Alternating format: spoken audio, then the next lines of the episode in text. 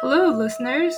You are listening to Musical Headwaters, a podcast where we ask composers about their creative process, their sources of inspiration, and essentially what makes them tick. I'm your host, DaiAne, and this is a podcast from the Contemporary Art Music Project Camp team. Today on the podcast, we have composer Benjamin D. Whiting. Ben is a composer, an educator, a developer, as well as an innovator. He is currently serving as the postdoctoral instructor of electronic music at the University of Chicago. He is a composer of electroacoustic music as well as acoustic works. His works are frequently performed in festivals worldwide, and he has also given numerous talks in these festivals. He is also a co-founder and co-executive director of Null State Inc., an organization that paves the way for innovative growth of electronic and electroacoustic music. Ben, I've known since, how long have we known each other, Ben? We've known each other since 2018. 2018, yeah. And it was through a mutual friend of ours, a great friend of yours as well, Melody Chua, who you have a organization together with called Null State, and yeah, so that's how we got to know each other. Where are you coming from, Ben?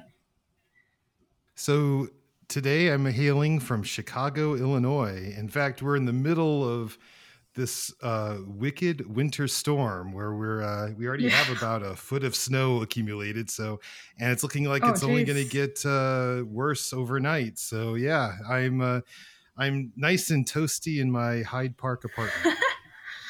Nice. Yeah, the Chicago weather. I kind of miss it, though, that ferocious wind. That's right. You went to a Northwestern. Yeah. Yeah. Back in another life. You're well acquainted with Lake Michigan and all the lake effect snow. And, yeah, for sure. The wind and everything. Yeah. Yeah. How are you liking it in Chicago? Oh, it's great. Yeah, I'm here for a year on a postdoctoral fellowship at the University of Chicago, and I'm just taking charge of the Chime Studio. I'm organizing Chime Fest 2022. We actually had to postpone it because of the Omicron spike, but seems like it's on for June, so. So we're busy preparing for that and, of course, teaching and composing. Nice. So will your works be presented in the Chimes Festival in Chicago? Yeah. So, in fact, Melody will be coming over with our sensor-augmented flute, the Chaos Flute, and she's going to be playing a piece of mine that's was in fact premiered in 2018, Human Sequencer. And she'll also be performing a brand new piece for the Chaos Flute that I wrote called V. Nice. Yeah, so for our listeners, Melody Chua is our mutual friend whom Ben also has an organization with called Null State. And That's how I actually got to know you and your work as well from hearing Melody perform with Chaos Flute. And would you like to tell us a little bit about Chaos Flute? It's a very innovative project and endeavor that you guys have been doing for years now, I assume. It's hard to believe, but yeah, it's been over half a decade. Oh my gosh. Yeah, so the Chaos Flute is a project that both Melody and I began during the spring semester of 2016. It was both of our last semesters at the University of Illinois. I was still ABD at the time, but I was just working on finishing up my dissertation, and Melody was finishing her dual bachelor degrees.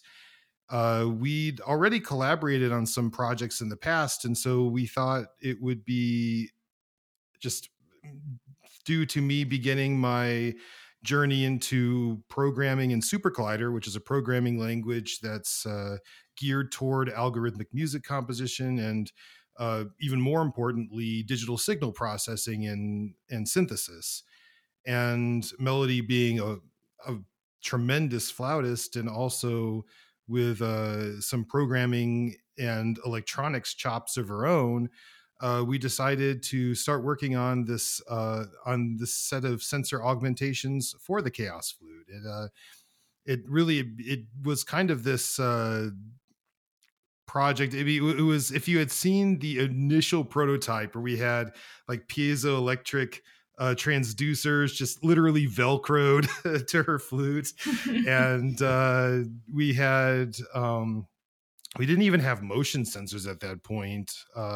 It was just really, we just had the piezos and like a lavalier mic just being fed into Super Collider and then running processes that I had programmed for the very first pieces I wrote for our instrument. In fact, both Melody and I started this habit so that every time we had like this new iteration of our instrument, or really our sensor augmentation of it, we would test out the capabilities, or like the new capabilities we would introduce, by writing pieces for it. And the augmentations themselves went from, like I was saying, just piezoelectric transducers to a 9-axis motion sensor with airflow sensor, this key switchboard that Melody worked really hard on making it ergonomically designed, so a flautist can easily hit a button or toggle a toggle switch. And it's very small. It's battery powered too. The earliest versions were wired, but now it's powered by a battery, uses Bluetooth to connect to a computer, and it just attaches to any orchestral a standard flute, or a C flute, if you will. And that's just, it's been a project that's been a labor of love. Granted, Melody has been working really hard on the, she's in charge of the hardware side of things, and thanks to her that we've been able to really refine the instrument. And at some point, in fact, it's been our plan to release it under an open source license, so that we would build Chaos Flutes to order, but also people would be able to like download the software that powers it, which is my role in the project, and then could grab the schematics and the files needed to, like, if they wanted to 3D print the attachment, and they can essentially build their own, because at the end of the day, our goal is to democratize electronics in music and allow as many people as possible who want to experiment with adding electronics into their compositional, improvisational workflow, that opportunity. So incredible. And would this eventually, I know, because it's been on the flute, and are you also thinking about eventually expanding it for other instruments as well, with the same concept, same ideas, and perhaps making something that's applicable on other instruments? Yeah, it's a question that we actually get asked a lot. If I had a nickel for every time I asked, would there ever be a chaos saxophone? And the answer is, excuse me. I never want to say, never, but it's really not on the horizon for us right now. I feel like,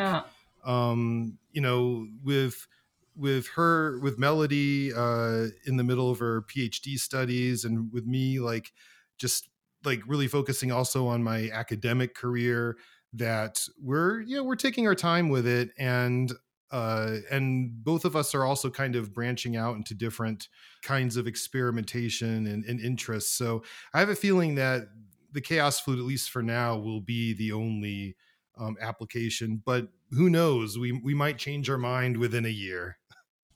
Right.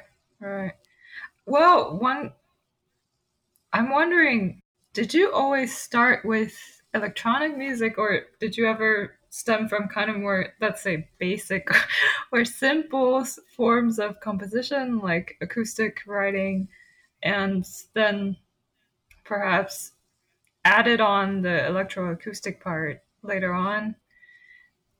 Are you speaking specifically of pieces I write for instrument and electronics, or do you mean just in my compositional output in general?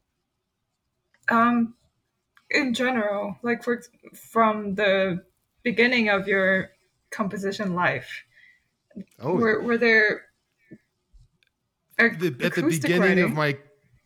Yeah, in fact, for I would say it's still the majority of my compositional career, so to speak, that I've been exclusively an acoustic composer. It wasn't until my doctoral studies at the University of Illinois that I really started getting into electronic music composition, and then it just took off. But you know what really attracted me to electronic music and just all of the possibilities that it entails, and just the method of composition itself, I think really just stems from my childhood. When I was very young, my parents couldn't help but notice that for some odd reason, I was 2 years old and my favorite toy in the whole world was a 4-function calculator. Like they would just give me a calculator on like a long road trip, and I would not cry or scream or ask, are we there yet? Or anything like that. I would just be mesmerized by it. And then from there, I developed an ability to just be able to do any kind of math in my head.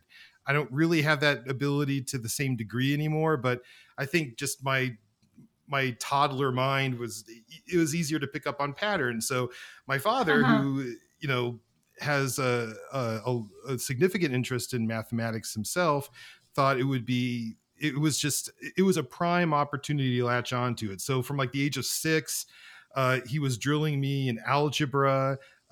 He gave me his calculus textbooks from his university days.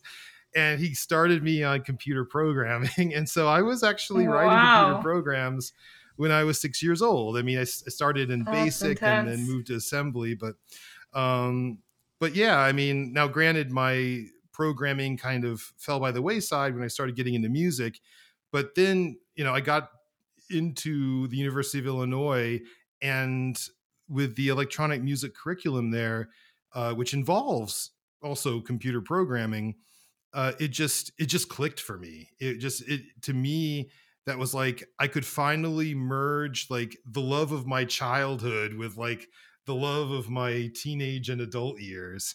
So and from there, I just started composing electronic music, but I still compose like thoroughly acoustic music too. Maybe not as often anymore, but I still do write in that idiom.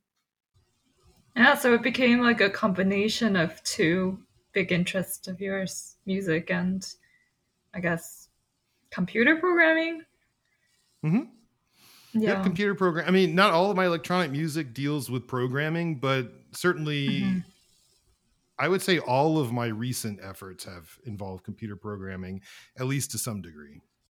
Is your father also a computer programmer? He is, although he shifted from programming in his earlier years to networking. His real passion is actually getting computers to talk to each other, and he's been very successful at it too.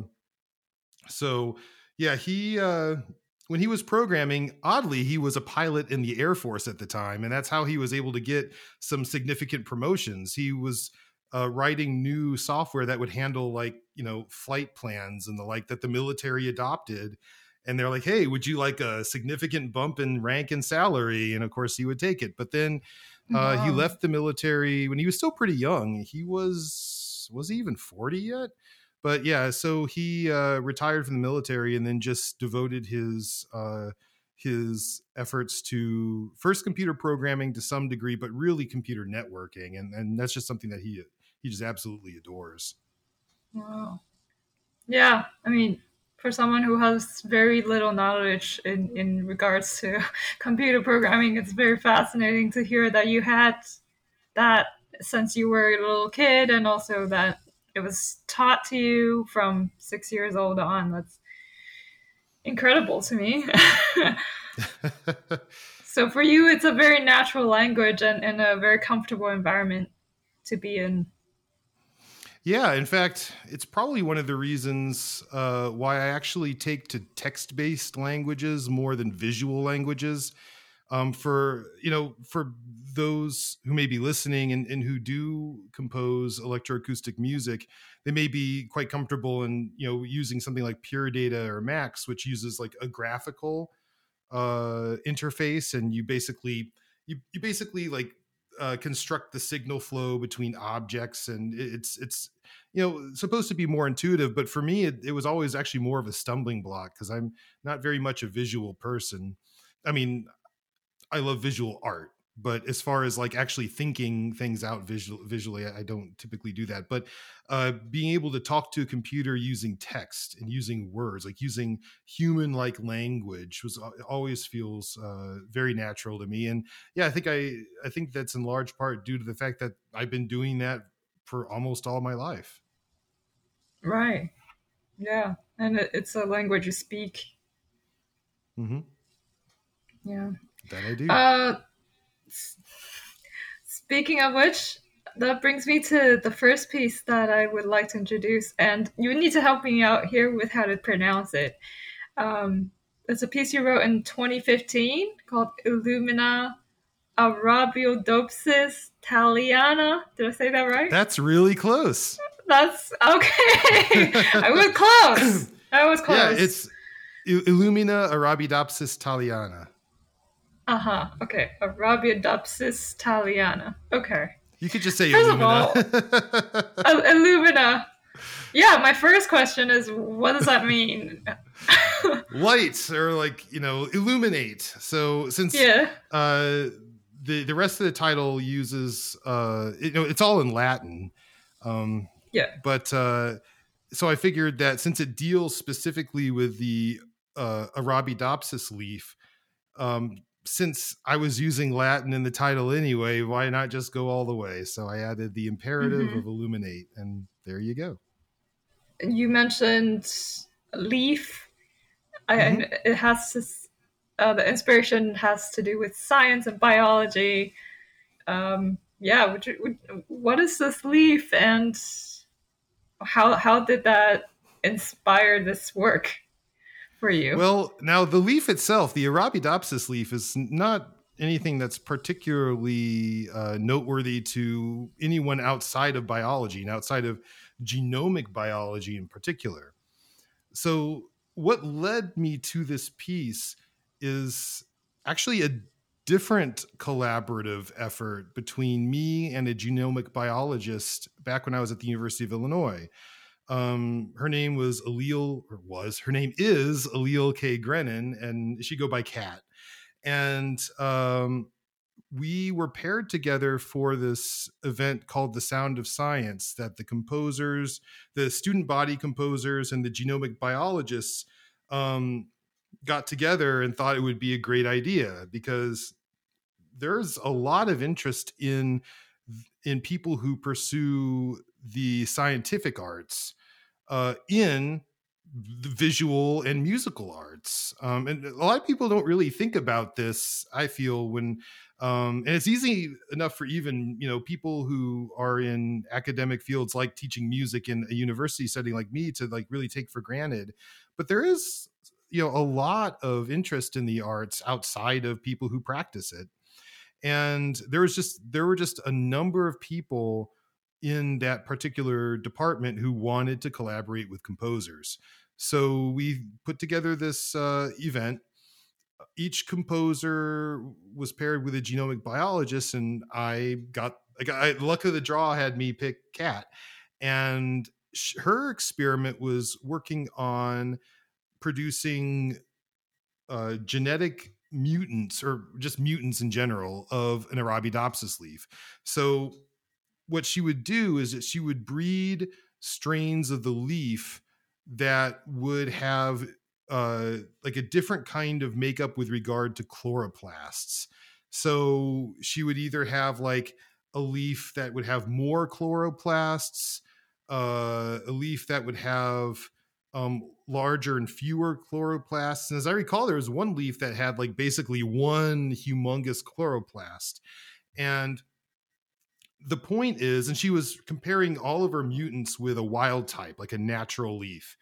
And the point was that she was working on trying to optimize photosynthesis in plants with the end goal of being able to produce plants that would be able to take more advantage of sunlight and ideally grow in less hospitable conditions. So to help with, you know, agriculture. And why the Arabidopsis leaf is so special to genomic biologists. And granted, this is coming from somebody with no training in genomic biology. So if anybody listening to this thinks I'm completely off base, I apologize. But it's my understanding that the Arabidopsis leaf is particularly friendly with regards to genetic modification. So it's easier to test out certain things with that leaf than it is with other kinds of plants. So that's one of the reasons why it's so special and Aleel's project and working with the data so let me take a step back. So at a certain point when she had finished a particular phase of her research, she presented me with basically just a bunch of raw data. And so I was trying to sift through it and try to come up with like meaningful connections between the data and music and how I could represent it musically without it being just a soulless sonification of data. And I also didn't want to take so many liberties that the data is lost completely. So from that data, I was able to engage in sound design. So the rate of photosynthesis in the leaf was informed the shapes of the sounds, like the synthesized sounds specifically. So it would inform the number of harmonics with regard to like the makeup of the sound. It would inform the shape of each of those harmonics to give it its articulation, you know, some kind of a sustain and then a decay. And it would also inform like frequency content too. I also thought I could go a few steps further. So I had sometimes I would have the data actually in certain segments of the piece, I would have it inform the spatialization.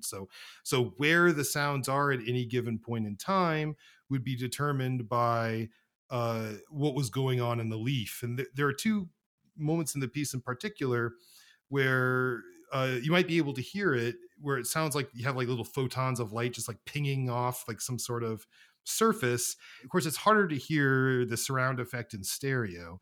And by the way, this piece is meant for an 8-channel surround sound setup. But the idea is that the photons would kind of converge on this like central area and would like hit that central area, and then part of the energy of that so-called photon would be absorbed by this hypothetical object, and then it would like what was left would be passed through. So it's like basically waste material, and part of it would be reflected back. And I would try to like, you know, account for Doppler shifts and things like that. And I'm also thinking like, well, if something loses energy when it's being transmitted, then it should also like, you know, there should be more aspects of the sound that would imply that velocity itself has lessened. So I took all of that into account. I could go on and on about what I did with the data, but there is another section in particular where it was about 6 minutes in, dealing with the movement of the chloroplasts through the leaf of like the wild type and then the mutants. And it was only a minute worth of audio, but it's still probably my favorite part of the piece simply because it took me over a month to compose. Wow. Well, over a month to program, because I had to, it took actually like almost 20,000 lines of code to be able to encode everything properly. Jeez. And I still remember I was like part of my time at the Seamus National Conference in 2015 was me just in my hotel room coding, trying to get it done on time. So it's, yeah. So I know I've been talking a great deal about how I wrote the piece, but I guess just something to take away is that really, except for the occasional sampled found sound, like I did a pizza pan and like I also sampled, I like a wind chime that a coworker gave me back when I was living in Japan, and I sampled that. But most of the sounds are actually synthesized and were derived from the data itself. So you mostly made it through computer programming and coding language. Mm-hmm. And so, yeah, synthesized sound. All right. Yeah, that was what I was wondering when I was listening to it. Like, how are these sounds being made, and where are you getting them from? Was it all completely through electronics, laptops, like computers, things that I don't know too much about? Well, don't worry, because listening back to that piece, there are sounds that I don't think I could actually replicate very easily again. I mean, that was part of the magic of her data, is that it led me to do things with sound that I probably would never have done anyway. So I see. Yeah. And so I'd have to go back. In fact, I'd have to find her data again to even see. But yeah, it was, and actually there one more sound that I sampled that I feel compelled to share, because it does have significance, especially for Kat herself, because she was insistent that I sampled sounds from the electron microscope that she would use. And while a lot of the sounds of the microscope really couldn't be captured very well, at least not with the equipment that I had, something that was able to be captured very well was the beeping of the buttons. So every now and then you might hear a button beeping, and that came directly from the microscope from the laboratory where everything happened. So you recorded live this beeping from the microscope, mm-hmm. and then incorporated it into the piece. Yep. As she was working. Oh. So. Oh, wow. All right. There are no instruments or anything like that involved. No sampled instruments in this piece. Right. Yeah. And I mean, it's like, to me, it sounded a bit like something you might hear in like a sci-fi movie or something. Just all these kind of in a very mechanical world of like industrialized world, perhaps in the future. That's just what I imagined when I was listening to this. Well, that makes me very happy, because that was the very kind of affect I was shooting for. Well, definitely achieved it. Thank you. And and so far this piece can be found, if anyone's interested in listening to it. It's available on the Music from Seamus Volume 26 anthology. It's like the pieces from the 2016 National Conference that people liked. So nice. Yeah.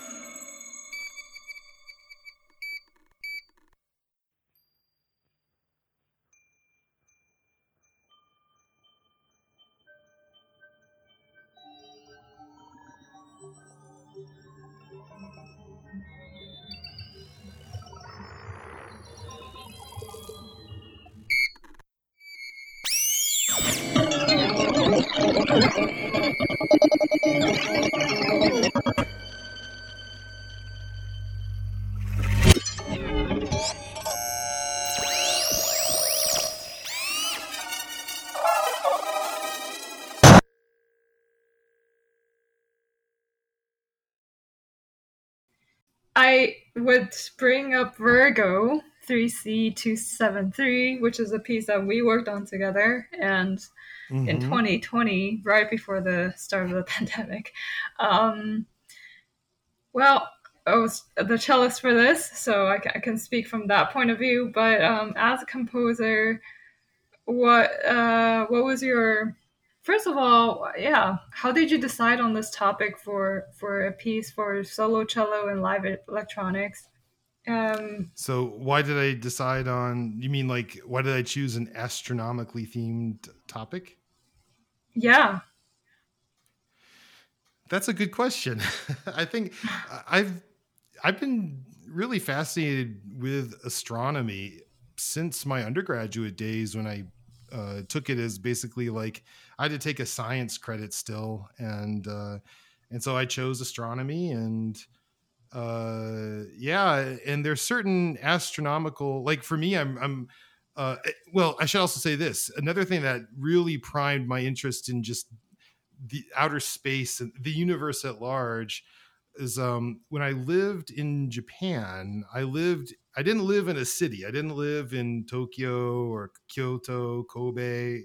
I didn't even live in a town. I lived in a village. I lived in a tiny little mountain village where there just was no air pollution. There was no light pollution.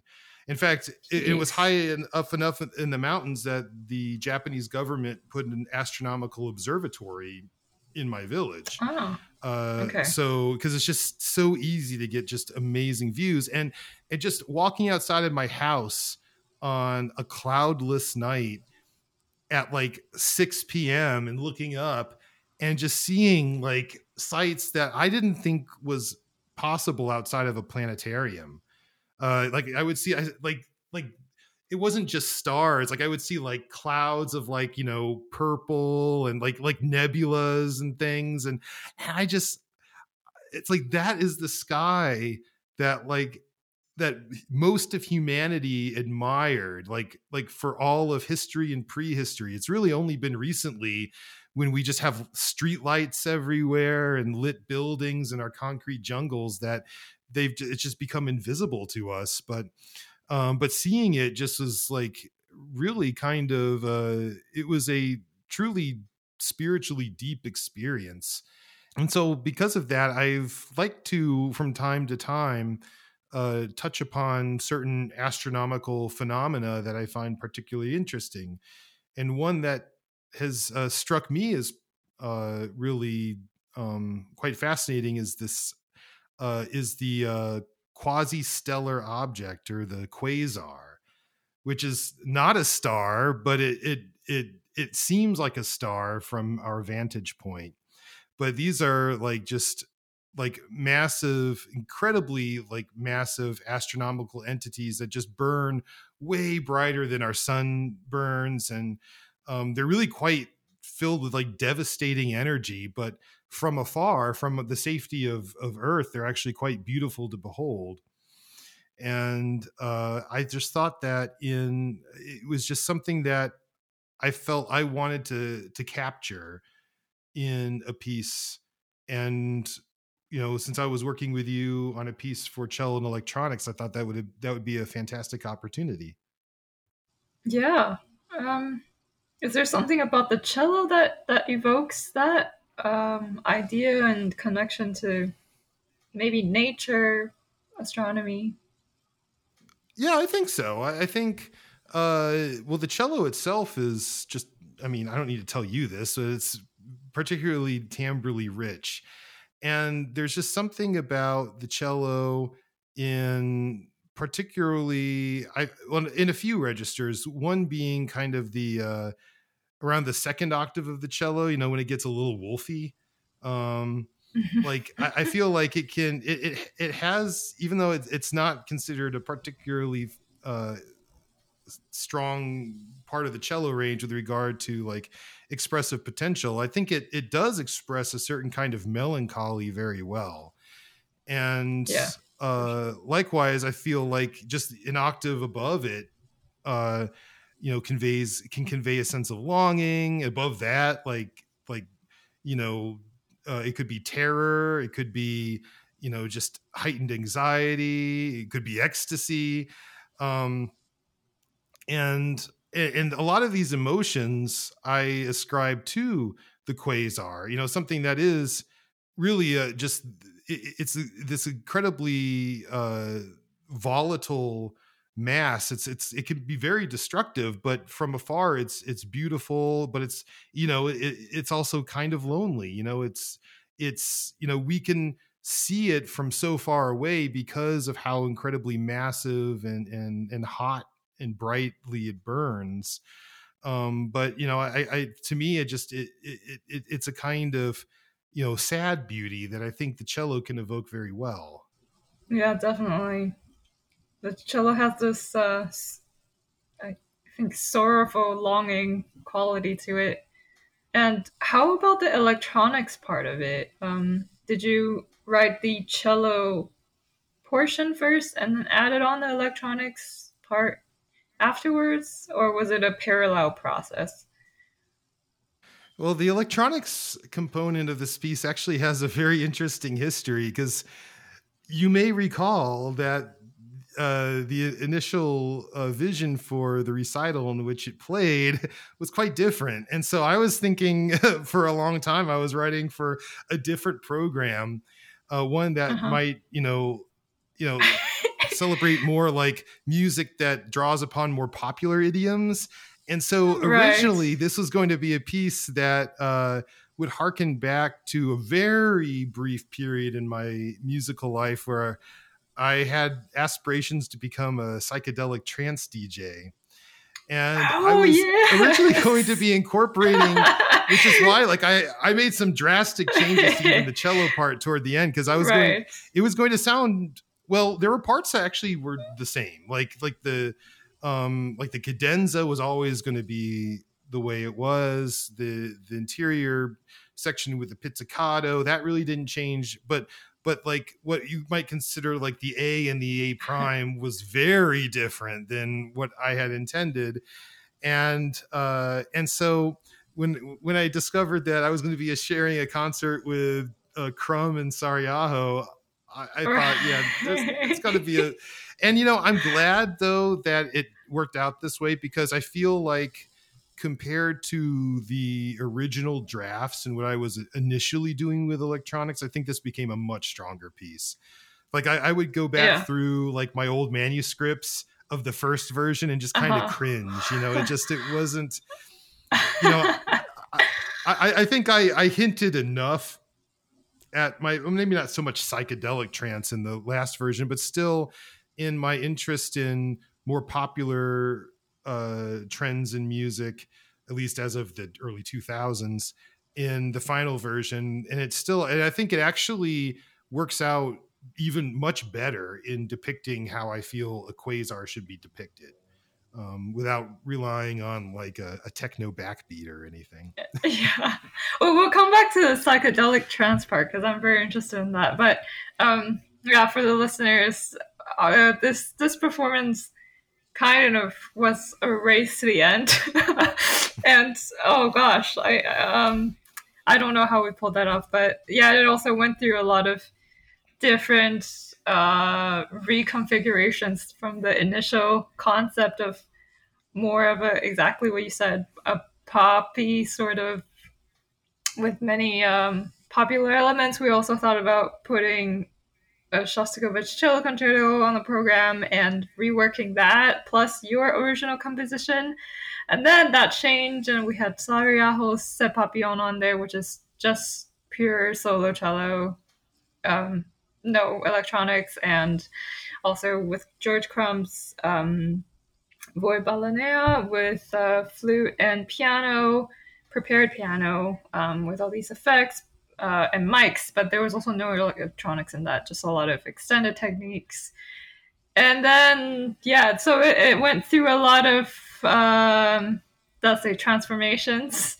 And until the last moment, we were really scrambling. But yeah, it was a very memorable recital from my end. It was. It for me too. It was very touch and go, and there were times just days before the recital where I was really wondering, like, are we going to make it? And we got to the point where we were able, because we only had half an hour before from when the person who had the concert hall before us left, like they cleaned up, and we had to set up all the electronics too and the preparations for the Crumb. We got that to the point where you were able to start playing within half an hour. Oh my gosh. Yeah. It was really... I still don't understand how you were able to do that. I mean, that's like an hour and a half worth of setup, in my opinion, but we got it. It's just like down to a science. I don't know. That was, I mean, normally for a performance, you would be worried about the playing, but I was completely not worried about the playing. I was just hoping no cables start to go off and the technical setup would go smoothly and nothing start to defunction. And I remember there were issues with like sometimes we get a good mixer and then sometimes we get the bad mixer that wouldn't sound, and it was just luck of the draw which one we would get on any given day. The crazy cables. I remember the audience was already walking in and we were still fixing the cables on stage. Wow. Yeah, it was just, there was a lot of electricity in the room for sure. I couldn't have said it better myself. Yeah. But it went off without a hitch, actually, somehow. Mm-hmm. It's a miracle. Yeah. And back to the psychedelic trance DJ thing. You were at some point considering a career in DJ. Very briefly. Wow. But yeah, I it was back also in my Japan days, and the interest stemmed from actually a friend of mine who was getting into the practice. He and I were friends from Florida State University back in when we were getting our bachelor's degrees, and we both were accepted on the JET program to go over to Japan and teach English. He was placed in a city, Kakogawa, in the Kansai region, and I was placed way far away.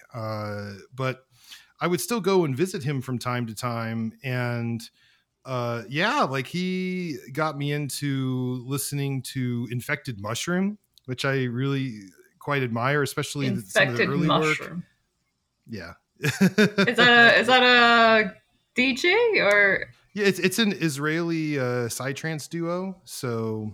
Oh, dang. Yeah, they both DJ. They both produce the music, and also I got into some work by Japanese-based artists Sakakibara Taku, and something just clicked with me. Whereas other kinds of electronic dance music, I would enjoy or listen to, but on an intellectual level, it just wasn't as stimulating. Like listening to the classical Mushroom album and hearing some. Fugato, some counterpoint in trance. It's just something that I didn't usually associate with the genre. So we would go to stores in Osaka and Kobe and just play, just mess around with analog synths and digital synths too, and probably really annoyed the shopkeepers, but yeah, I thought that kind of music would be music I'd be really interested in pursuing. And I probably would have if I hadn't left Japan the very next year and returned to the States, and then decided that I actually truly wanted to get back into pursuing a career in, at the time, acoustic like contemporary classical composition. So did you play with like the records, like, you know, how we envision sort of the stereotypical DJ idea? Yeah, sampling from, yeah, I never got to that point. I actually would just produce original compositions just using analog synths and some samples I would just generate myself. But no, I never actually like DJ'd using samples of others' music, though it's still, I mean, it's a very common practice and something that I wanted to do. But again, like I said, it was just very brief, but it was something I was really, really interested in for a few months. And it's still like, you know, and I'll say this, before I started work on Virgo, back when it was still going to have more psytrance elements, I got back in touch with my friend who's now a software engineer in Colorado. And he, well, he hasn't anymore now that, you know, he's married, now he has a kid, and I don't think he DJs anymore, but for like over a decade, he DJ'd as a Pointy Deity in Japan and the US. And I just asked him, and I'm not going to dox him, so I'll use his stage name, but I said, Pointy, just can, you know, I've been kind of out of the loop with psytrance for the past decade or so. Do you have a listening list? And so he actually supplied me with like 8 hours of psytrance, and so I just keep listening to that as, you know, for inspiration for Virgo 3C273. Oh, yeah, it was yeah. Damn, so you really got like into the zone of it, yeah. I did. Yeah. Well, I don't know, just throwing it out there, but maybe one day there could be a different version, like a second version of Virgo, where it does incorporate these psychedelic trance music elements, and that would be really cool, like a second phase for the Quasar Star or something like this.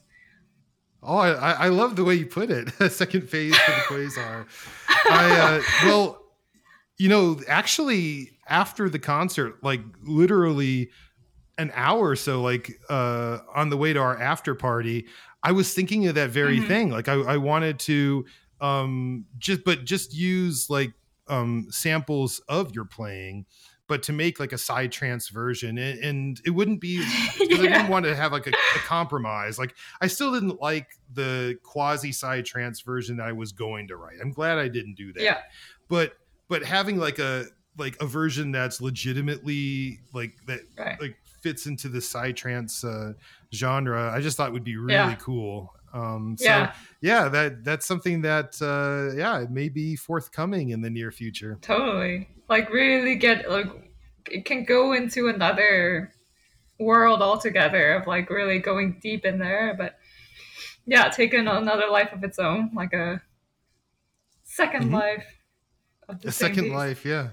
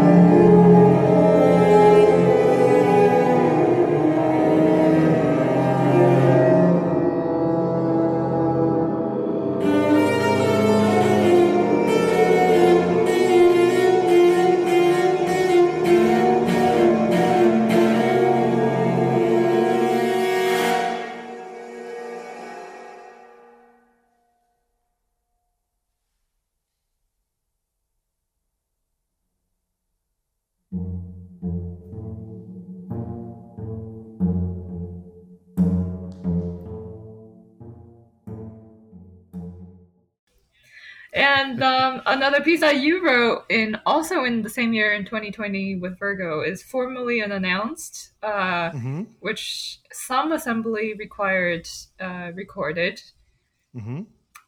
For horn, trombone, and piano.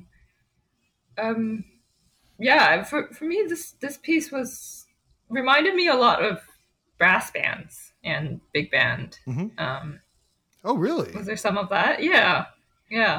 Well, I wasn't going for the big band approach, but maybe it has to do with some of the quartal harmonies in there. I could see that being reminiscent of brass bands for sure. Mm-hmm. No, actually, this piece also had I guess I'm starting to repeat myself. I keep saying it has an interesting genesis, which of my pieces doesn't have an interesting genesis. But this piece was commissioned from me by this ensemble who wanted to, they were looking for Florida composers to commission specifically. They, and when I had mentioned that predominantly I write for instrument and electronics now, that they were immediately latched on to this possibility of incorporating electronics into their concerts. And I wrote the piece, and around that same time, I it wasn't long after my first trip to Switzerland, where I came down with probably the nastiest case of influenza I've ever suffered from. Oh, wow. Where I had fevers that exceeded 40 degrees Celsius, 104 Fahrenheit. And it actually ended up causing issues with my eyesight, long-term issues that I'm still struggling with today. Not as much as I had been before. There were months where I could barely see, just opening my eyes was, and trying to look at things was an exercise in futility, because I would just consistently see double or quadruple. And through enough training, I've been able to fix that for the most part, but it still takes a little more effort than I would like. It was a really unexpected, unannounced intrusion of something in my life that ended up fundamentally just changing the way I lived, especially for a few months. So, then I got the commission and I got much better again. And, I thought I wanted to write a piece.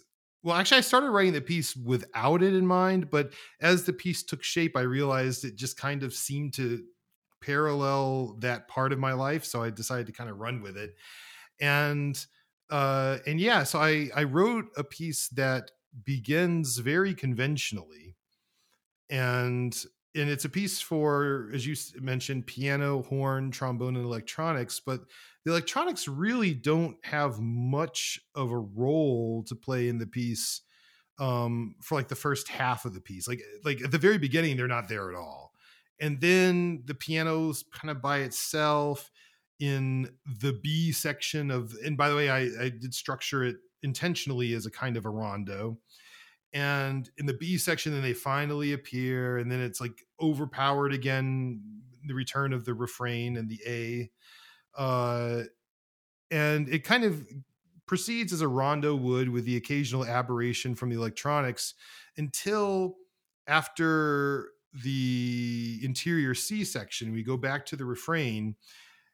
The refrain begins as one might expect, and then there's the sudden glitch in the system where suddenly the electronics just burst forth. The players don't know what to do. In fact, I even in the score, I notate that I want them to just improvise chaotically for 25 seconds.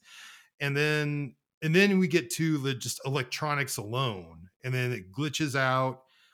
And then suddenly the instrumentalists find themselves in a brand new soundscape. And every now and then the hornist begins by just testing the waters with some just occasional F sharps, and the electronics would respond. So it's kind of a call and response between the brass and the electronics. And then sometimes the electronics would lash out and that would be enhanced by the pianist glissandoing at the lowest octave of the piano. And so it's just like the electronics are now kind of a dominating presence. And by the end, both the living, like, human players and the electronics find a kind of equilibrium. But by that point, the rondo really, now technically the rondo is complete. Just the final iterations of B and the refrain, final refrain, are just very heavily transformed. But I kind of consider it a failed rondo of sorts, because it doesn't really go back to the beginning. It's not, doesn't feel like a round dance. It's like the rondo hits a brick wall, and now things aren't going to be the same, and everybody's just going to have to deal with this new variable that's intruded on their lives, and so hence the title Formally Unannounced. So it's almost like the players versus the electronics. Yeah, exactly. Yeah. Wow. Yeah. Like the live beings versus the artificial beings. Mm-hmm. And the live beings just resign themselves to the fact that they're going to be accompanied by this artificial construct, this aberration going forward, which is why the ending is kind of, resigned and subdued. It ends actually harmonically. It's a half step lower than how it began, like the piece begins. But I also make sure, like, the electronics and the performers by the end actually seem to blend better. It's like, then they really become more of a cohesive whole, even if neither are particularly happy about it. So they find some kind of compromise among themselves. Yeah. Tale of the man versus the machine. That's right. Yeah.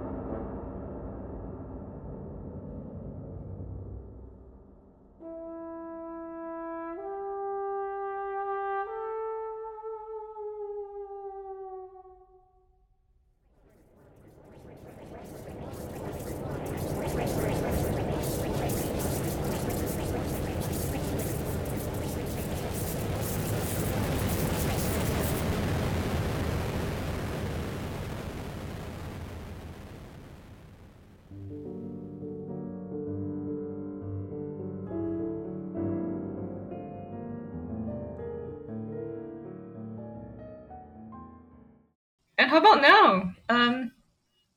I know you have Chime Festival coming up, and of course also camp, which is happening in March in Florida. Yeah, what else are you? What are you working on now, and what are you expecting in the next while?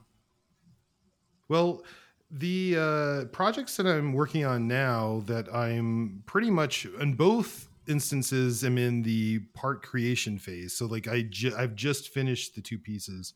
One is the fifth piece in my Entropic Atelier series for Chaos Flute V, as I had mentioned before.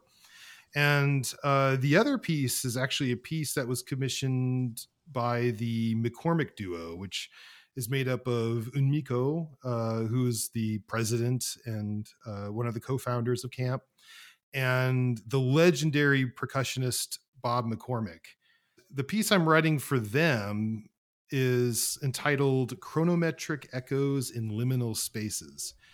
It's a piece that utilizes this idea of the liminal space, which when I first came to know about this phenomenon, which seemed to crop up quite a bit during the pandemic. I don't really remember hearing about it in the past, but the phenomenon itself is something I've experienced several times, where you have this physical space, this location that is typically a place that you would expect there to be human habitation, like a classroom or a cafeteria, a playground. You know, it's usually in a building, sometimes outside of a building. And it's often at night, and it's completely deserted. And oftentimes these images, photography that captures this idea of liminal space will specifically exclude exits, doors or even windows. You'll see hallways that are just dimly lit, and there's the feeling of no exit. So you feel like it's almost like it's an uncanny representation of reality. It's it's a place that should have humanity or human life, but it's devoid of it.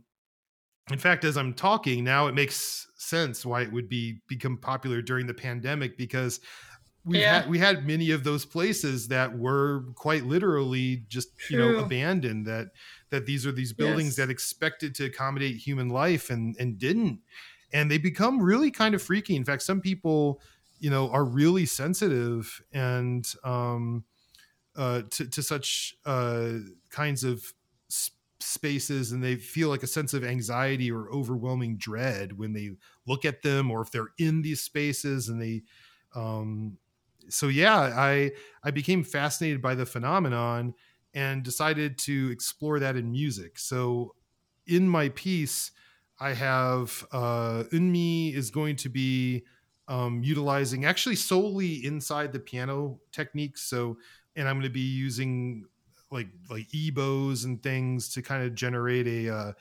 sinusoidal, pure but still empty kind of a timbre. She's also going to be, along with strumming things and picking at the strings using the ebow, she's going to be playing a keyboard recorder, which she's played for the camp concert, and she can really elicit this sense of pure terror from that instrument. It's fantastic. Wow. And then, I'll have Bob with percussion, playing a lot on crotales, vibraphone, doing a lot of bowed vibraphone to complement the ebow use. I'm having both performers use a lot of super ball mallets, because you can really especially on drums or even in the piano, you can get a lot of uncanny unheimlich sounds from using a super ball mallet. And then and there's going to be electronics too, but this time the electronics aren't going to be reproduced through speakers. They're going to be reproduced well, it will be through speakers. I mean, you have to use some kind of a transducer, but instead of loudspeakers, they're going to be fed through these small transducers that I'm going to be attaching to like discarded crates and cardboard boxes, things that people would typically like cast aside or like litter, like waste that you might see in these liminal spaces.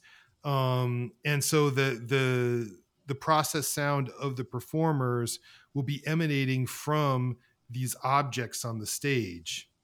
Also going to have fluorescent lighting, as fluorescent lighting is a major component to liminal spaces. And finally, the whole stage, the whole auditorium will be dark, but you'll have like a fluorescent light on stage. But both performers and their instruments are going to be completely obfuscated by a projection screen. So they'll be behind the screen because the idea is you don't want to see any humans. Wow. And what's going to be projected on the projection screen. And in fact, I want to, I don't know if I can make this happen, but if I can record it onto like 9mm film or something, I could use like an old projector and the noise from the old film projectors, like the clicking and things like I feel would really lend much to the atmosphere. But if not, I'll just use a digital projector. That's fine. But I want to project liminal spaces. And, you know, I'll, in fact, soon I'm going to be going around the University of Chicago at night because you can get some really gothic and kind of creepy liminal space potential in the buildings here for sure. And then I'm just going to project those as the piece progresses. So that's been, in fact, I started that piece last year. It's just been, with all of the resources that are going into the piece, it's just taking a long time to finally bring together, but I'm finally at that stage where everything's coming together in time. Yeah. So it can be performed. Will you see the, because you mentioned that the performers will be behind screens, but will you see like shadows and outlines of the performers, or I'm not hoping not. I'm hoping that it's going to be acousmatic in a way that their role in this is going to be completely obfuscated, but we'll know they're there, and that I'm hoping will add to the feeling of dread. Yeah. And the moment you mentioned deserted hallways, and I just immediately connected to like Japanese horror films. I mean, those are frightening, but sounds like a very impactful piece. I'm sure it will be making a statement. Yeah, and this will be in camp in March. This will not be premiered at Campground. This is still going to be in the future. We haven't decided on a specific premiere date, but it'll probably be with one of the other pieces that they've premiered. This is all part of this commissioning project they had, or they're going, that's ongoing, and ultimately all of their commissioned pieces will land on an album that they're going to be recording. But they also premiere like in person all of the pieces, so. It'll probably be premiered for logistical reasons in Florida, but I'm hoping to get it, to make it portable enough to take it on the road as well. Yeah, certainly. Exciting. Well, Ben, we've come to the end. Thanks for coming on today and talk to us about your works and your inspirations and how you go about creating your compositions electroacoustically or acoustically. Thank you. Hey, thank you for inviting me. It's been a pleasure. It's been a pleasure for me as well.